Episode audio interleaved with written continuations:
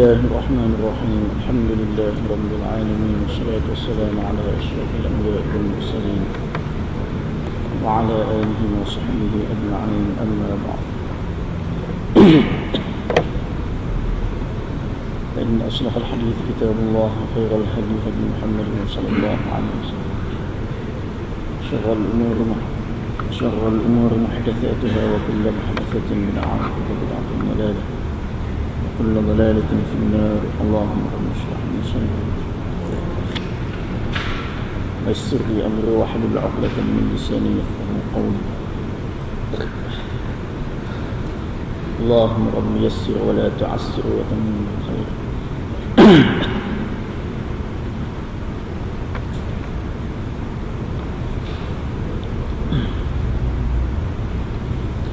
بسم الله الرحمن الرحيم.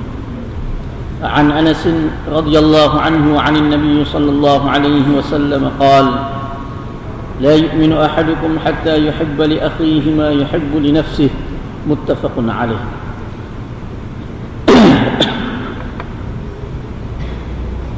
daripada Anas radhiyallahu anhu daripada Nabi sallallahu alaihi wasallam sabda baginda ya, tidak sempurna iman seseorang kamu sehingga ia kasih ia ingin untuk saudaranya sebagaimana ia kasih untuk dirinya sendiri. Hadis riwayat Bukhari dan Muslim.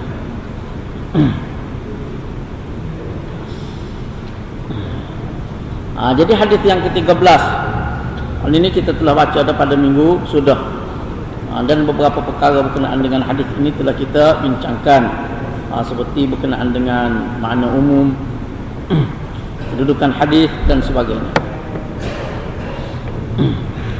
Ah, kemudian pada malam ini kita nak ah, sambung berkenaan dengan kesimpulan.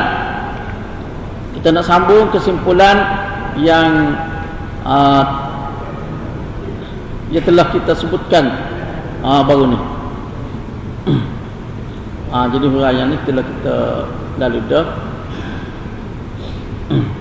Uh, jadi hadis ini secara ringkasnya uh, semintas lalu uh, sebagai ulangan kepada apa yang telah disebutkan minggu sudah iaitu hadis ini adalah hadis berkenaan dengan kesempurnaan iman seseorang iaitu dengan bila mana dia kasih dia nak dia ingin saudara dia tu boleh sebagaimana dia sendiri boleh.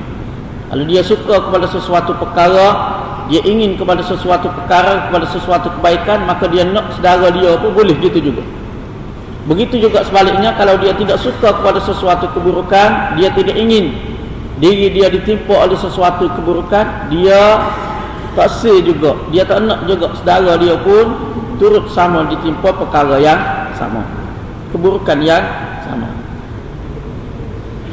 Ha, jadi kesimpulan ni ha, hal ni yang telah kita lalu dah minggu ni. Kita sambung. Ha, kita sambung kesimpulan yang telah kita berhenti minggu sudah. Ha, iaitu kesimpulan seterusnya daripada hadis ini yaitu dia menunjukkan di dalam Islam ni terdapat hubungan yang erat.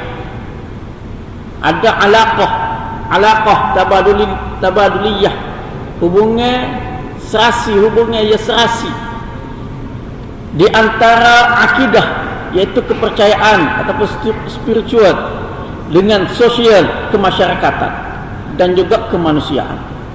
Ada hubungan dalam Islam ni ada hubungan mana tidak kata dalam Islam ni kepercayaan sahaja akidah sahaja pegangan sahaja. Lepas tu dari segi hubungan kemasyarakatan dari segi hubungan kemanusiaan tak ada uh, tak ada panduan di dalam Islam. Tidak kata lagu tu. Tidak tapi semuanya ada di dalam Islam semuanya telah ditunjukkan kepada kita oleh Nabi sallallahu alaihi wasallam semuanya mana telah digariskan oleh Allah Subhanahu wa taala sebagaimana yang telah diberitahu kepada kita yang telah disampaikan kepada kita oleh Nabi sallallahu alaihi wasallam. Mana semua ada dia kait bahkan dia kait rapat di antara kedua-dua. Sebab tu di dalam hadis ini Nabi sallallahu alaihi wasallam kata tidak sepenuhnya kalau seseorang itu tidak kasih tidak ingin saudara dia memperolehi sebagaimana dia memperolehi. Mananya di situ hubungan kemasyarakat hubungan di antara uh, hubungan sosial hubungan kemasyarakatan tu begitu rapat sekali di dalam Islam sehingga dia menjadi salah satu daripada syarat di dalam syarat keimanan di dalam Islam begitu penting sekali sebagaimana yang telah kita jelaskan mana hubungnya itu rapat sangat. Rapat sangat sehingga dia menjadi salah satu daripada syarat kesempurnaan iman. Begitu juga mana kesimpulan hasil daripada dianya ilmu berkenaan dengan tauhid, ilmu berkenaan dengan akidah, berkenaan dengan kepercayaan ini ada juga hubungan dengan ilmu berkenaan dengan sosiologi, ilmu kemasyarakatan. Aman Islam cara berlaku tu jaga berlaku di antara kedua-duanya di antara kedua-duanya kerana itu kalau kita tengok di dalam dari segi dakwah dari segi berdakwah khususnya di dalam masalah akidah di dalam masalah tauhid dari segi berdakwah pendekatan sangat perlu untuk kita nak menyampaikan sesuatu perkara kepada masyarakat. Sama ada masyarakat zaman itu berkaitan dengan masa ataupun berkaitan dengan tempat. Waktu tu perlu mana kita kena jaga benda tu sebab dia kait antara kedua-duanya kalau kita seorang Islam kita sudah mempunyai akidah yang mantap akidah yang teguh kita sudah mana percaya kepada kehendak akidah-akidah Islam berdasarkan apa yang digariskan oleh Al-Quran dan Sunnah Nabi Sallallahu Alaihi Wasallam. Kita sudah ada dah benda tu. Kita tengok saudara-saudara kita tak lih benda tu. Tak lekat, tak masuk kepada dia benda tu. Tak peher benda tu. Tak peher tu kerana apa? Ha. Jadi bila mana kita tengok saudara-saudara kita. Orang-orang lain tidak beriman sebagaimana kita beriman maka sebagai seorang Islam yang sebenar kita sebagai seorang Islam yang sebenar kita kena rasa biar ada keinginan supaya dia juga jadi beriman sebagaimana kita beriman dan nak suruh dia tu jadi beriman sebagaimana kita beriman kita kena tengok dia punya masalah dia tu. Kepada dia masalah dia. Ya dia jadi payah sangat beriman tu kepada dia masalah dia sebenarnya. Daripada dia. Sebab tu kita tengok ulama-ulama dahulu. Di suatu ketika kita tengok di suatu ketika selepas beberapa kurun zaman awal Islam tu kita tengok ulama-ulama kita dia menggunakan pendekatan yang lain di dalam menarik orang supaya beriman kepada Allah Subhanahu wa taala. Walaupun di perangkat awal Islam di zaman sahabat zaman tabi'in zaman tabi'it tabi'in umat Islam pada ketika itu tak ada masalah. Pendekatan Quran dan Sunnah sudah cukup untuk menjadikan mereka beriman kepada Allah Ta'ala. Rakyat Quran, rakyat hadis pada selesai. Ha, selesai. Quran kata gini ha, terima hadis kata gini ha, terima terima tetapi tiba di suatu perangkat orang tak terima hati orang tak terima hati bila mana masyarakat dikuasai oleh golongan-golongan falsafah. Mu'tazilah dengan perannya dia da'iyah dia menyesatkan umat pada ketika itu golongan-golongan ahli falsafah lain pun begitu juga Mu'attilah dengan cara dia. Nah ha, lepas tu Jabariyah, Qadariyah selepas daripada macam-macam. Dengan cara masing-masing. Dia kebanyakannya menggunakan pendekatan akal falsafah. Maka ulama-ulama pada ketika itu seperti Abdul Hasan Al-Ash'ari dan juga ulama-ulama yang lain mana mereka tengok kalaulah mereka menggunakan pendekatan sebagaimana yang digunakan oleh ulama dulu ulama sebelum tu nescaya orang pada sama dia tu takbila pun tak akan beriman. Takbila pun tak akan beriman. Sebab puak-puak ni masyarakat pada ketika tu terutamanya puak-puak Mu'tazilah ni kalau ayat Quran sunnah hmm, suka dia. Dia tunggu punggung. Nah kita ayat ayat Quran setengah-setengah kalangan tu kita ayat ayat Quran. Dia lumak ada ayat Quran nyok nyok goreng ke dia? Nyok pusing ke dia lumak lagi dia Quran. Suka dia. Nyok pusing gitu kena ayat Quran. Tak pakai tak jadi masyarakat pada ketika tu.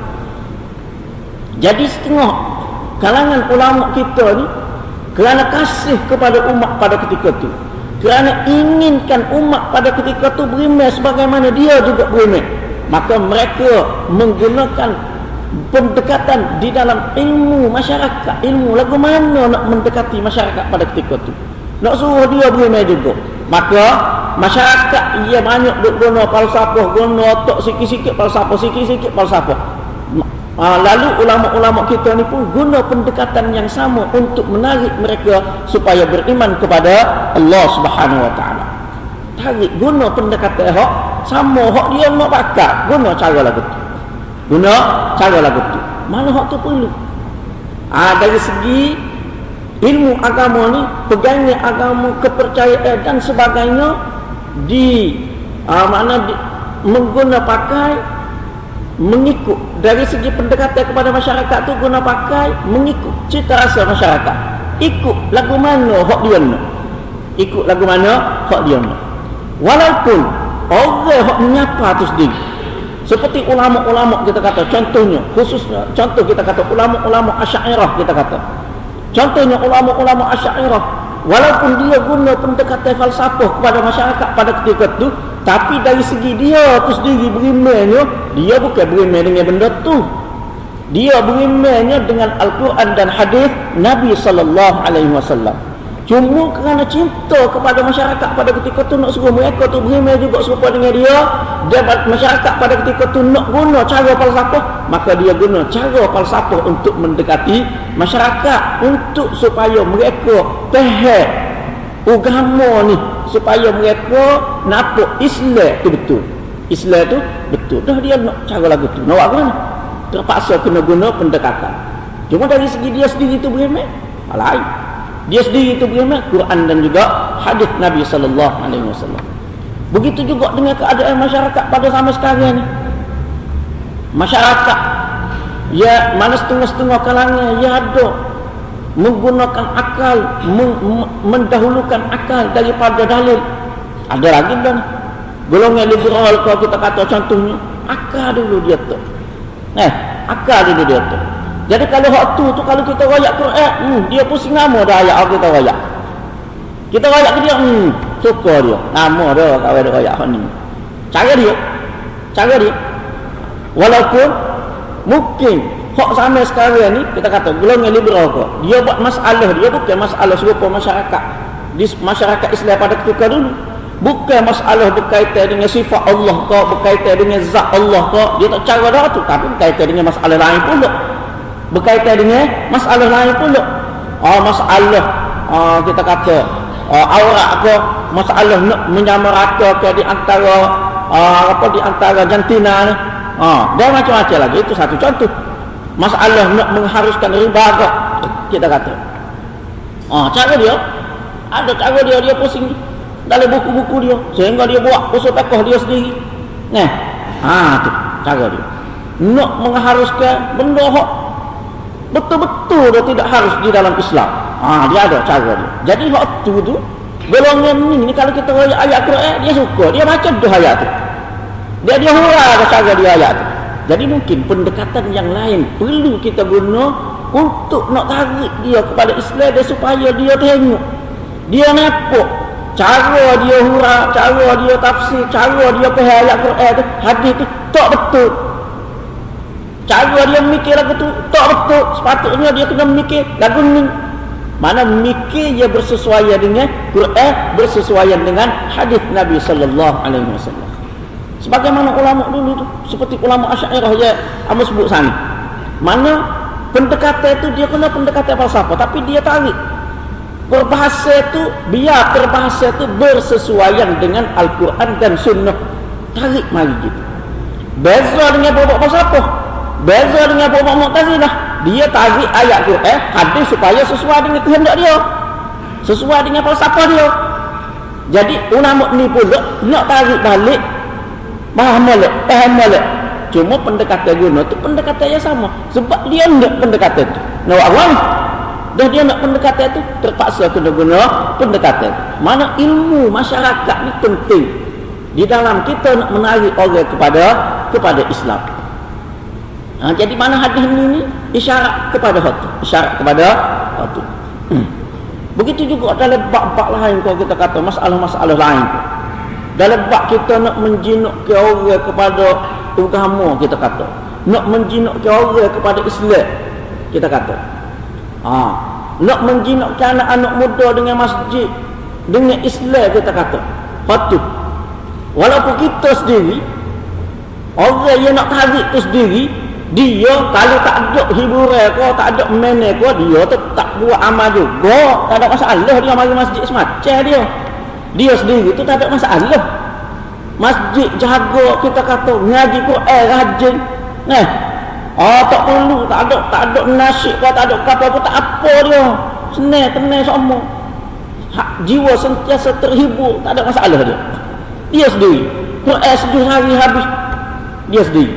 Tapi dia nak mendekati masyarakat hak luar nak tarik anak-anak muda kalau dia anak muda juga nak tarik rakyat-rakyat Se makna satu peringkat dengan dia tu. Nak tarik tu kalau dia nak tarik, nak tarik baca Quran selalu, ah mungkin demo ah. Demo nak buat tahu apa demo. Ha, sudah. Neh, nyawi selalu. Ah demo tak apa demo. Tahu Ah, sudah. Pakai dak dah. Pakai dak. Oh, nak tarik dia tu pakai. Eh, mari kita pergi ngaji Quran. Ngaji lagu. Ustaz tu ngajar lagu. Ah, tu bila tu ngajar lagu tak? Mari kita pergi belajar lagu. Hmm. Nya suka dia. Hmm, demo dia, demo lain, tahu lain. Awal-awal lagi. Pakai tutup selalu. Awal-awal lagi. Jadi, bagi orang nak mengajak tu tak ada masalah.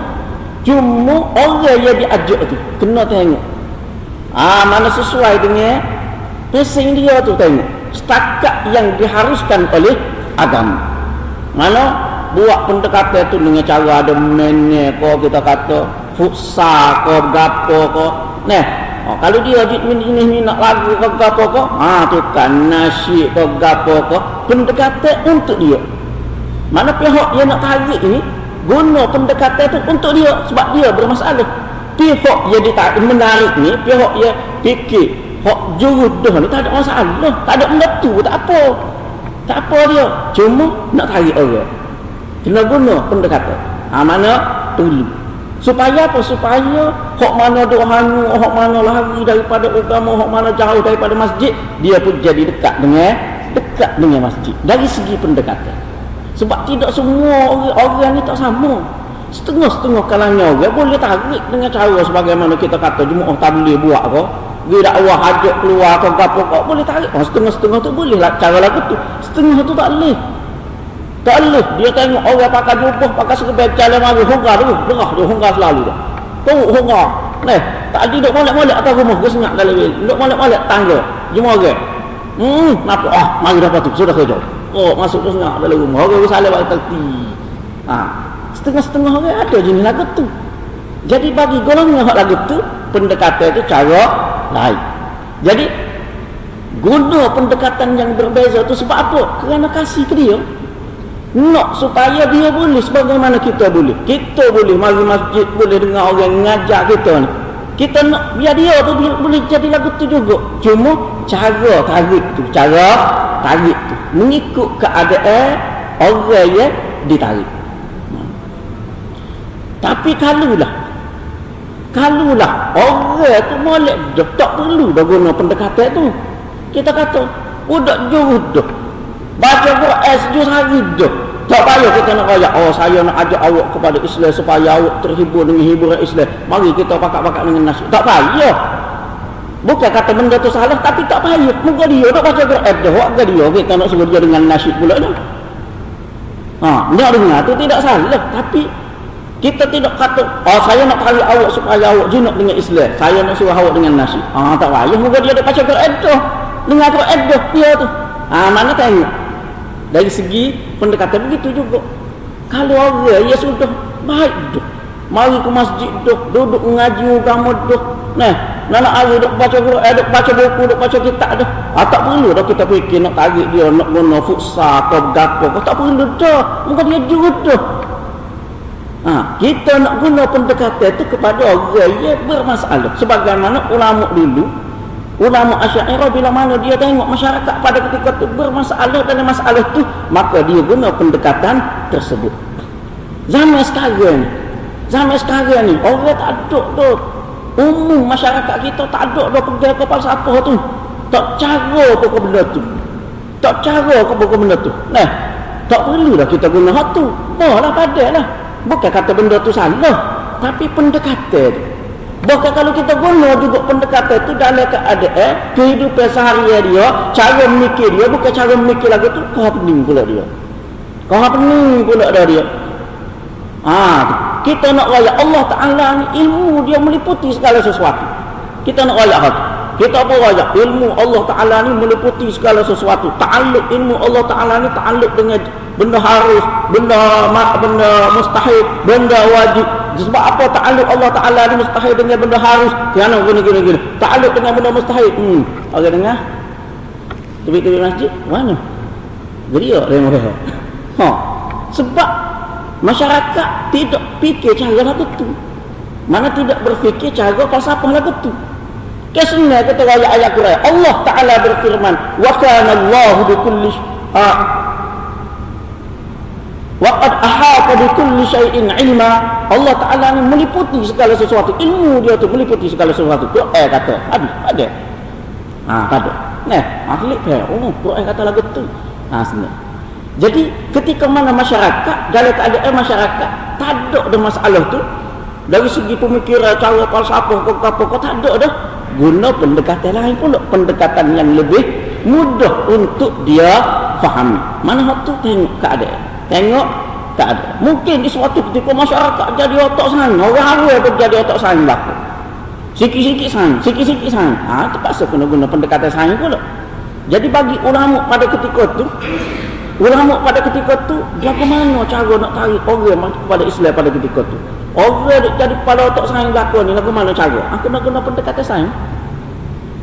Tarik sains tu biar sains tu bersesuaian dengan Al-Quran dan juga bersesuaian dengan hadis Nabi sallallahu alaihi wasallam. Dia sendiri hak dia royak tu dia sendiri dia memang pergi tu ada hadis. Tak lari dah waktu tu baru tidak teweng. Baru tidak lari. Kalau dia sendiri waktu pun dia tak kemah, Tiba-tiba dia nak rayak kau orang guna pendekatan lain, lalas sekali dia dia begini. Ha, tak boleh.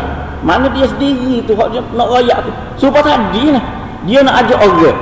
Nak ajak masyarakat, nak ajak mana kita kata sahabat-sahabat seumur dengan dia tu. Nak ajak mari ke masjid. Dia nak guna pendekatan mene ko fusa ko gapo ko dia nak guna. Dia sendiri tu jenis orang tak perlu dah kepada benda tu. Kalau tak ada mene tu tak apa dia. Dia sendiri tu. Kalau dia sendiri pun duk hanyut dengan waktu lama-lama sekali dia ria sekali main pada orang. Hmm. Mula-mula nak ajak orang mari masjid lalah kali pak dia. Ngari pun pada futsal juga. Pak dia pula dah jadi. Ah, tu maknanya orang tu sendiri. Tapi makna di sini nak ceritanya di dalam Islam ni mana hubungnya tu? Akidah begitu juga ilmu-ilmu yang lain dengan hubungan kemasyarakatan tu sangat erat, sangat erat mana kita nak sapa ilmu kita nak royak pengajaran nak royak sesuatu kepada masyarakat biar benda tu sesuai dengan keadaan masyarakat pada ketika tu pada ketika itu. Dengan orang ni lagu ni cara dia nak mendekati. Dengan orang ni lagu ni cara dia nak mendekati. Dengan orang ni lagu ni cara dia nak mendekati. Supaya apa? Supaya orang yang dia dekati itu memperolehi sebagaimana yang dia per. Kalau dia ni mari masjid semua dah suka buat amal ibadat, orang hak dia dekati tu jadi gitu juga sebagaimana sebagaimana dia. Ha itu cara pendekatan. Jadi mana hadis ni dia nak royak perkaitan di antara di antara hal tu keimanan pegangnya amalan dengan pendekatan yang diguna kepada masyarakat ha. kerana itu mana menjadi satu keperluan perbezaan dari segi pendekatan itu perlu di dalam kita nak beri kefahaman kepada manusia supaya mereka itu mudah untuk mendekati Islam sama ada di dalam menghidupkan amalan ataupun memeluk Islam. Bagi orang tak masuk Islam lagi ia jadi masuk Islam. Ha, dan mana hak ini bersesuaian dengan hadis ini iaitu inginkan kebaikan kepada kepada orang lain. Kemudian seterusnya Islam menghendaki penganut dia supaya ia kuat sentiasa membantu ia lemah sesama Islam bahkan sesama manusia. Bukan sekadar sesama Islam hak kuat mantu hak lemah dan hak kaya mantu hak miskin dan sebagainya.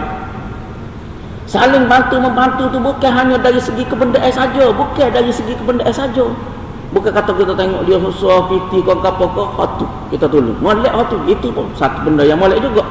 Tetapi juga dari segi perasaan dari segi akidah seperti tadi lah dari segi amalan kau apa kau sebagaimana yang telah kita sebut tadi Ha, dari segi perasaan begitu juga sedih dengan kesedihan saudara. Tengok saya sedih, sahabat sedih, sedih juga. Gembira dengan kegembiraan saudara. Jadi sedih, gembira sebagaimana dia tu bukan berkait dengan hak setempat ni saja. Bukan berkait hak duduk serumah tu saja. Bukan berkait ada sekapur saja, sekolah saja. Bahkan seluruh dunia. Bahkan seluruh dunia. Kita tengok saudara kita di negara yang lain dalam keadaan kesusahan. Maka kita turut sama merasa susah. Tu sama merasa sedih di atas kesedihan yang kesusahan yang mereka alami. Tengok dia berjaya dia senyap. Mana dia dapat kemenangan kau apa gembira. Kita pun turut sama gembira. Kita pun turut sama gembira. Mana ada hubungnya tu? Kena ada sama. Hmm. kalau boleh bantu bantu kalau bantu tupai sebagaimana ya dia ya dia rasa. Hmm. Ha, kemudian hadis ini juga menunjukkan bahawasanya doa petunjuk kepada bukit Islam itu molek dituntut. Sebab apa?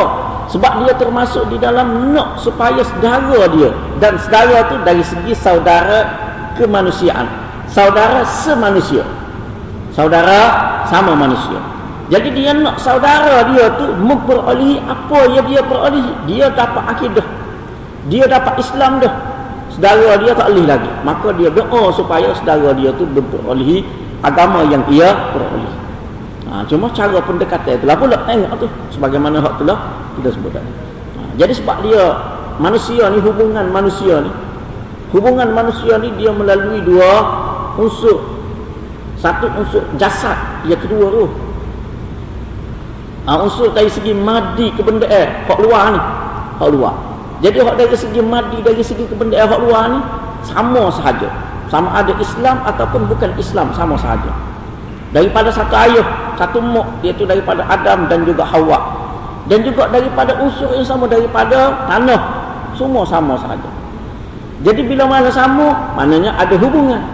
Bila mana ada hubungan, maka kita hendaklah mana memperbaiki mengeratkan hubungan itu dengan cara lagu mana? Dengan cara kalau kita boleh kebaikan kita dia tu sama memperoleh kebaikan sebagaimana yang kita peroleh.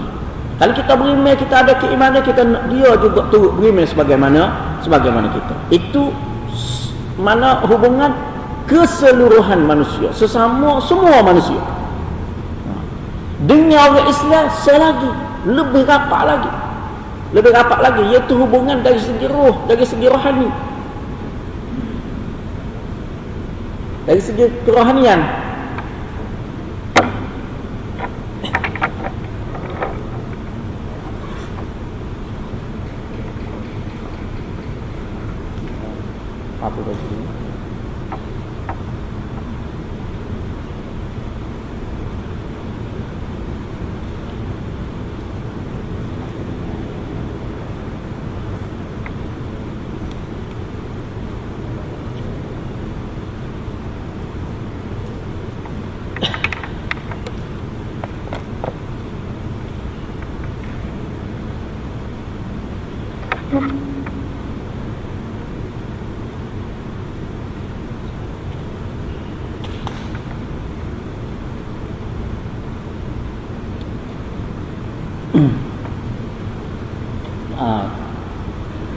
Jadi mana dengan sesama Islam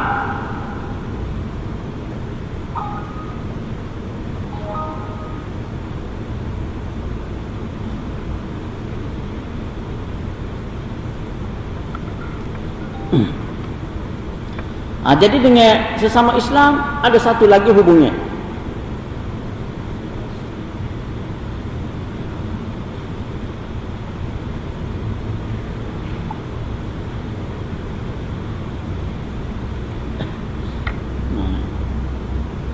Ha, dengan sesama Islam ada satu lagi bentuk hubungan iaitu hubungan keimanan.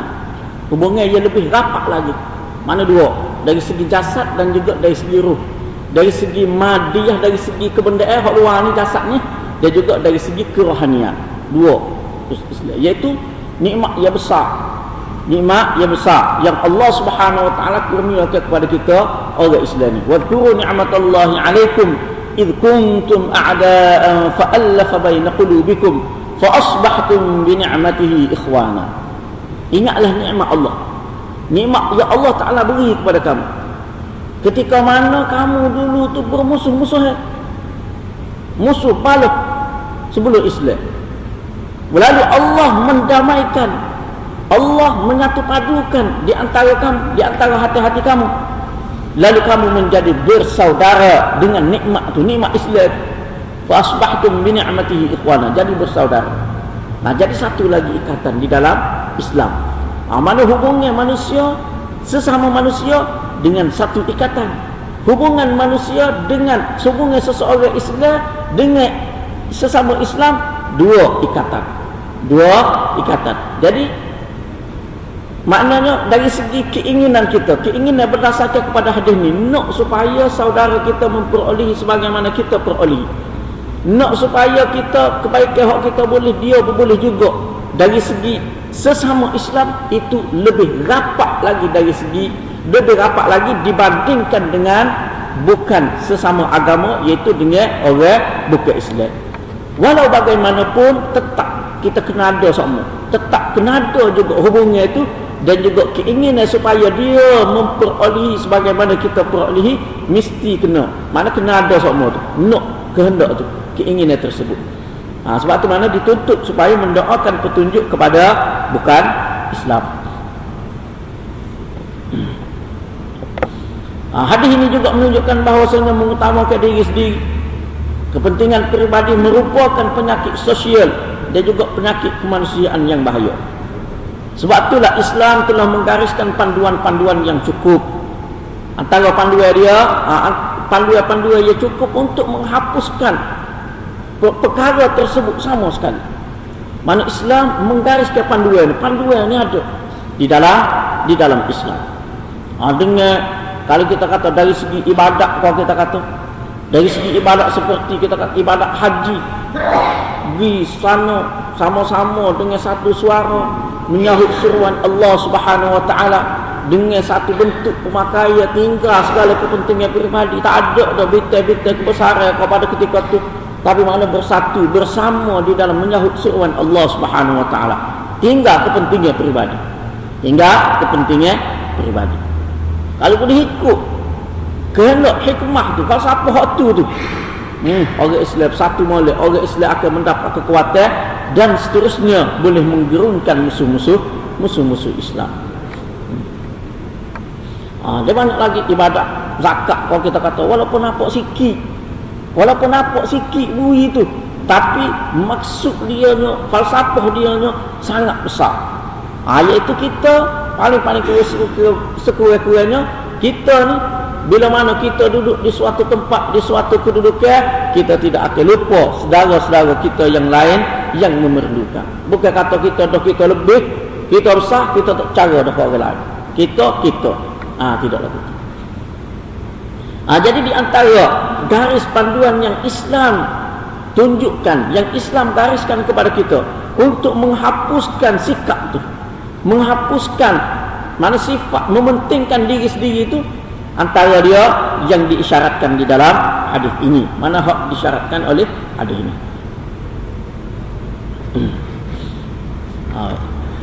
Ha, kemudian seterusnya hadis ini juga menunjukkan bahawasanya seseorang ia tak sih. Seseorang yang tidak mahu keburukan ataupun kejahatan dilakukan terhadap diri dia. Dia tak sih benda molek benda tak molek benda buruk. Orang buat terhadap diri dia kepada diri dia ataupun keluarga dia ataupun siapa saja hok kait dengan dia. Dia juga tidak akan buat benda tu terhadap orang lain terhadap keluarga orang lain. Terhadap mana orang yang mempunyai hubungan dengan orang lain kaitan dengan orang lain. Seperti contoh zina kita kata. Seperti contoh zina.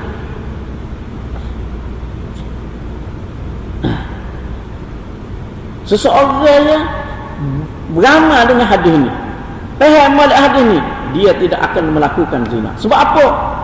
Sebab kalau dia sendiri tidak suka orang buat lagu tu terhadap kaum keluarga dia tidak suka orang buat lagu tu kepada adik dia tidak suka orang buat lagu tu kepada mak dia kepada kakak dia dia tidak suka juga untuk buat sedemikian kepada keluarga orang lain.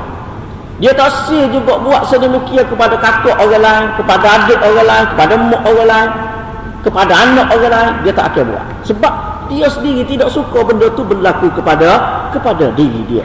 Dia tidak suka. Hmm. Di dalam satu hadis ha, disebutkan sebagai satu hadis ha, di dalam sesetengah kitab syarah dan di dalam sesetengah syarah hadis ada disebutkan hal ini Ha, tetapi duk cek cari itu tak jumpa, tak tahu mana. Ha, jadi hal ini kita nak letak sebagai hadis Nabi tak berapa sedap lah. Tapi dari segi isi kandungan dia tu molek. Isi kandungan dia tu molek. Kalau tidak mari daripada Nabi pun, daripada orang lain pun molek. Ha, iaitu peristiwanya seorang pemuda. Seorang pemuda mari jumpa dengan Nabi sallallahu alaihi wasallam. Ha, kira-kiranya sini dengan Nabi lah dia kata. Dia mengisytiharkan Islam dia. Lalu dia pun minta dengan Rasulullah, "Ya Rasulullah, uridu an ta'dhanali uh, fi syai'in wahid. Aku nak engkau izinkan kepada aku perkara." Nabi bertanya kepada dia. Dia pun jawab, "Fi zina." Ah, dia kata zina. Izinkan kepada saya berzina. Ah, jadi sahabat-sahabat pun nak itulah, nak teh. Ah, jadi Nabi pun kata, "Ya, jangan."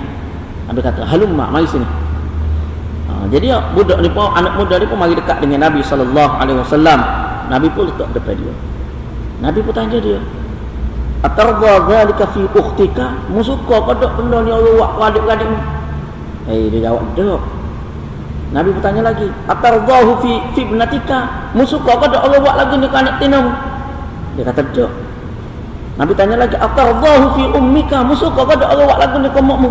Dia kata, "Dak." Nabi pun jawab begitu juga kadzalika la yaghdawnahu fi maharimihim begitu juga orang lain pun tak suka dibuat perkara yang sedemikian kepada mahram-mahram dia kepada mahram-mahram jadi kalau kamu tak suka orang buat kepada keluarga kamu lagu tu sepatutnya kamu pun tak suka juga buat kepada keluarga orang lain Ha, jadi mana orang yang beriman hak sebenar dia tidak akan melakukan perkara sedemikian sebab apa? Sebab dia tidak suka berlaku kepada saudara dia apa yang dia tidak suka berlaku kepada diri dia sendiri. Begitu juga kita kata contoh kita kata mendedah aurat kalau kita kata mendedah ke aurat. Nah. Hmm. Kalau kita kata seorang perempuan mendedah ke aurat. Dia sendiri kalau kita kata. Kalau kita tanya dia, Lalu dia bersama dengan suami dia. Naik kereta dengan suami dia. Suami dia tertarik dekati ke seorang retina. Dia suka ke dia? Dia suka ke dia? Tentu sekali dia tak suka. Dia tak suka. Patut. Dia ada dah awak tu dia tak tahu ke? Suami orang lain. Anak orang lain. Ayah orang lain. Duk perhati ke dia. Dia tak tahu kok isteri kepada suami kawan itu tidak suka berlaku sedemikian kepada suami dia. Jadi kalulah dia tidak suka benda tu berlaku kepada diri dia, dia tidak suka suami dia pati kepada seorang teno kerana ada tarikan kepada perempuan tersebut. Kerana mendekati awak. Sepatutnya bila mana dia sendiri tidak suka perkara itu berlaku kepada diri dia, maka dia tidak suka juga perkara itu berlaku kepada saudara dia yang lain pada saudara dia yang lain. Jadi kalau tengok dia faham lagu tu, insya-Allah dia akan mikir untuk mendedahkan aurat. Dia akan fikir. Ha, dia akan fikir dari sudut sana. Ha, tu bukan semata-mata dari sudut agama lari ke apa ke tu. Itu satu ketetapan. Dah. Cuma dari segi nak supaya dia mikir. Fikir tu. Ah, ha, fikir tu kata. Ayo, jom. Cuba dia fikir tu. Dengan cara dia berpakaian lagu tu. Cara dia berjalan lagu tu. Jadi perhatian orang. Isteri kepada yang memerhatikan itu tidak suka maka sepatutnya dia tidak suka buat sedemikian sebab apa? sebab dia tak asyik berlaku kepada orang lain benda yang dia sendiri tidak tidak suka, tidak meredai begitu juga dengan perkara-perkara keburukan yang lain. Ha, perkara keburukan yang lain pun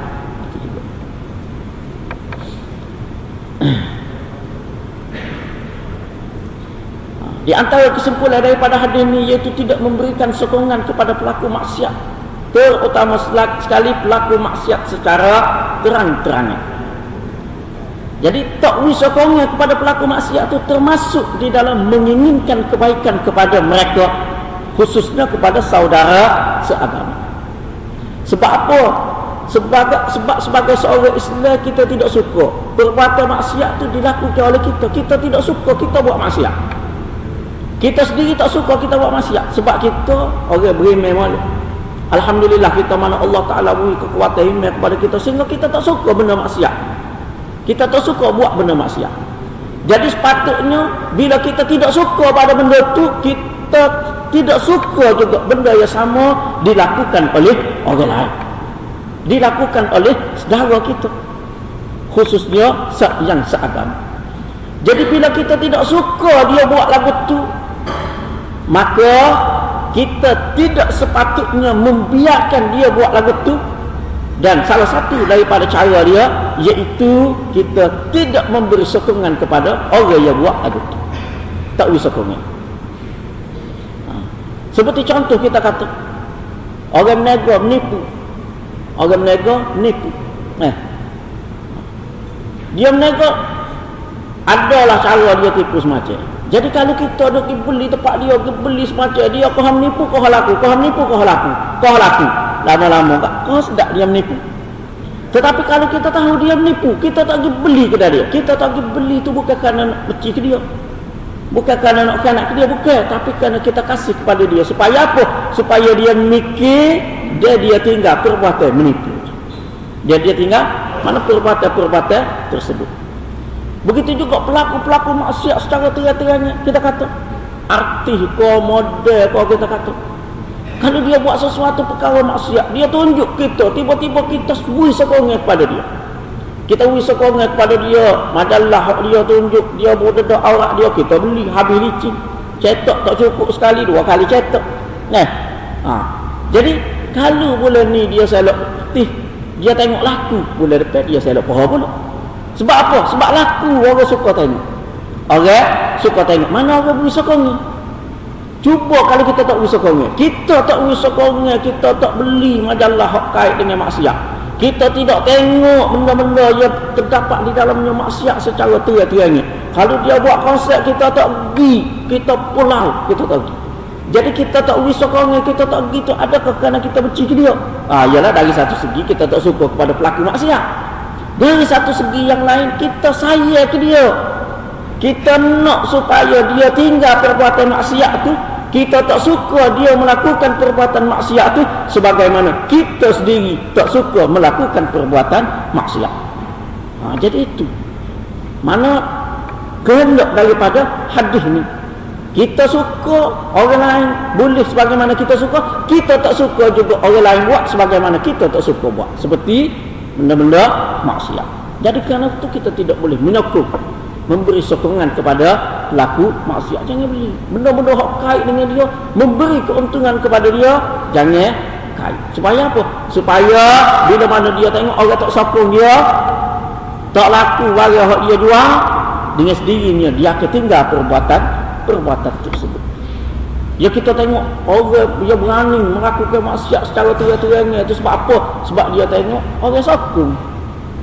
Dia tengok orang sokong. Ah, kau laku dia, kau laku, kau naik tagar dia. Jadi dia kau galak buat maksiat. Sebenarnya sokong dia. Apa beri sokongan kepada dia beli apa kai dengan dia sebenarnya semakin merosakkan dia semakin uh, mana memusnahkan dari segi agama dia walaupun dari segi zahir nampak macam oh kaya dia rasanya dia tapi hakikat sebenarnya jadi semakin teruk semakin teruk dia uh, jadi kerana itu uh, kita sebagai mana orang Islam ya benar-benar nak pegang kepada ajaran Islam nak pegang kepada hadis ni kita tidak boleh memberi sokongan sebarang sokongan kepada orang-orang yang melakukan maksiat khususnya secara terang-terangan. Ah, kemudian kesimpulan seterusnya itu kita semula insya-Allah. Wallahu Subhanakallahumma wa bihamdika asyhadu an la ilaha illa